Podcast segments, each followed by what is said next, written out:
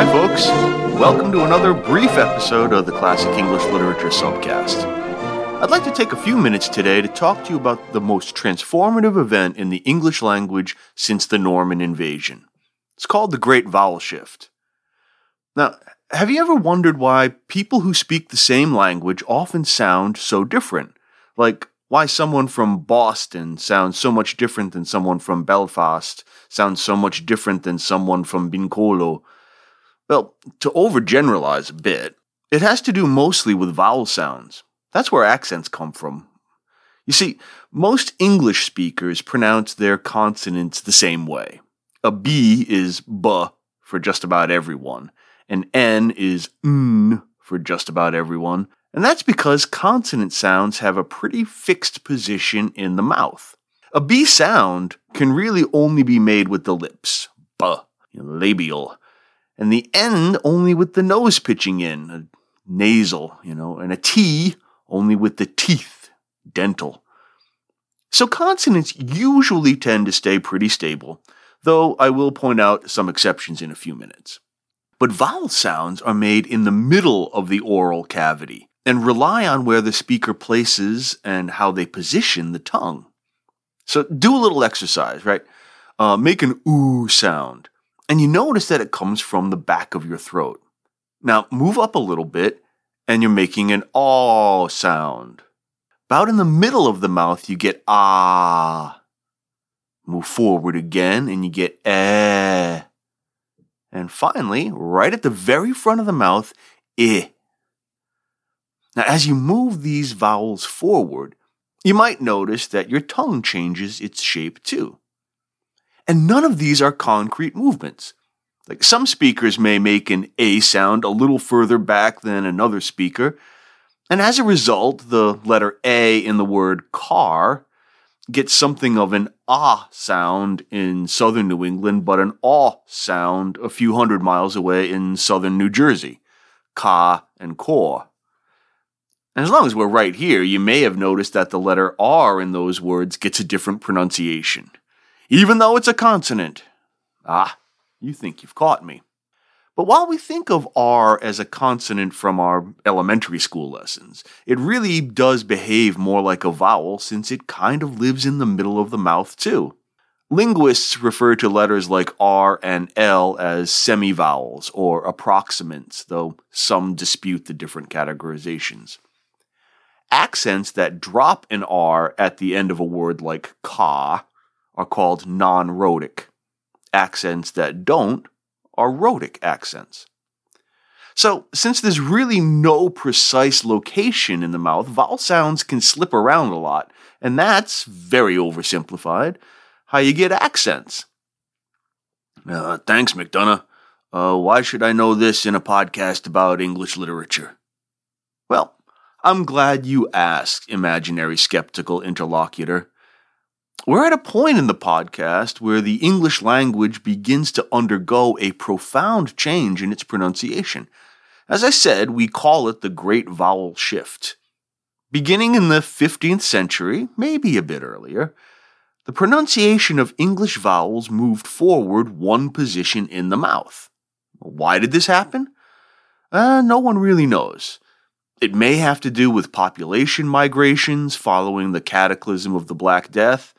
It might have something to do with the influence of French in various ways. Some argue that the Hundred Years' War with France forced a shift, while others, contrarily, believe that the continuing prestige of French among the middle and upper classes led to kind of a hyper conscious English pronunciation that aped French, which pronounced its vowels further forward in the mouth. How did it happen? Well, some say it happened all at once, what linguists call a chain shift, in which all the vowels got up, took a step forward, and then sat down again. Others think the shift took much longer, maybe even a period of centuries, and involved the movement of only a couple of vowels at any given time.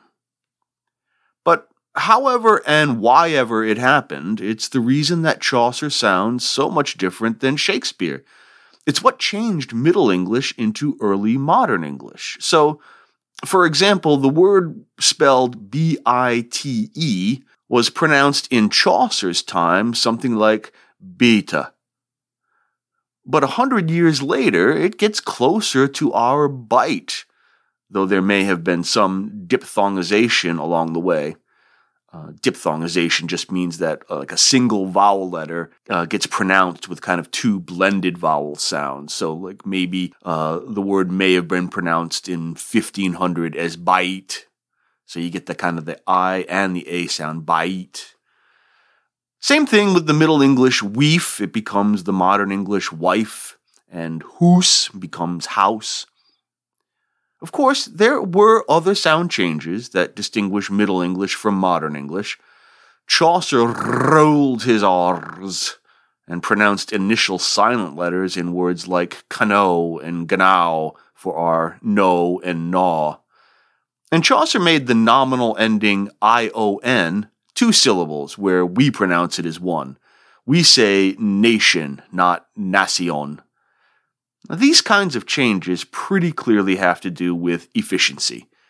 It simply takes too much work to trill R's or to pronounce velar sounds.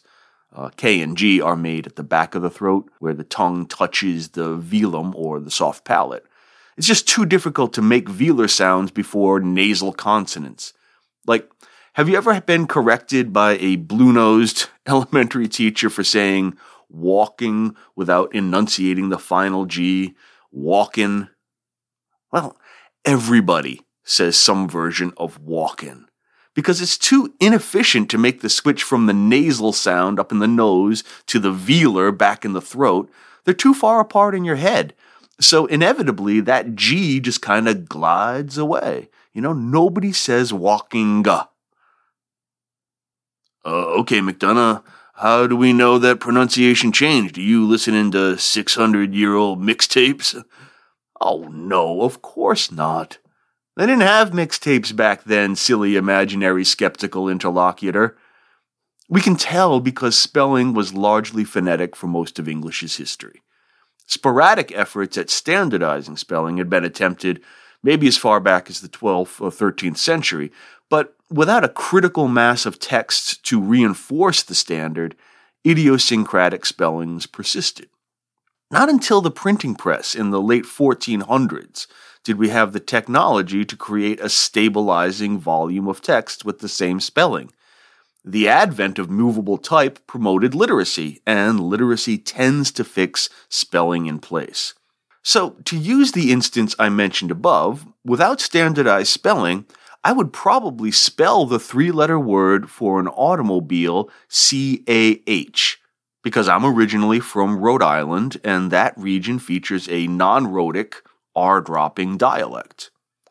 But my buddy from New Jersey would spell it C O R because he speaks with a rhotic accent.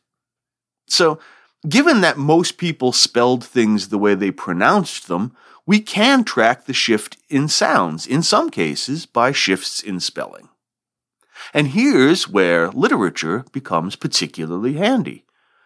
We can see how words were said by checking the rhyme schemes in poetry. We know, for example, that Chaucer rhymed the words blood, food, and good, using probably a long O sound. So they would sound like bloda and foda and goda now, after the vowel shift, we note that Shakespeare rhymed the same words, but this time with kind of an oo sound food, blood, and good. Of course, nowadays, none of these words rhyme in standard pronunciation. So, the great vowel shift was not a one time event. As I just noted, pronunciations continue to evolve all the time based on geographical region, social prestige, degrees of standardization, and media exposure. I wanted to give this short, basic explainer to you now because in upcoming episodes of the podcast, you'll notice that the texts are starting to sound more modern, closer to our own English speech, and less foreign or exotic than it has done in our previous episodes, uh, in which we've had to rely on translations. So, just wanted you to know that. Thanks so much for listening to the Classic English Literature Subcast.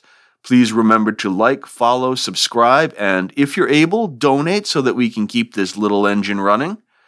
Look for the Classic English Literature Podcast on Twitter, Facebook, Instagram, and now TikTok. Tell all your friends about the great fun we have. Till next time, just roll with the changes.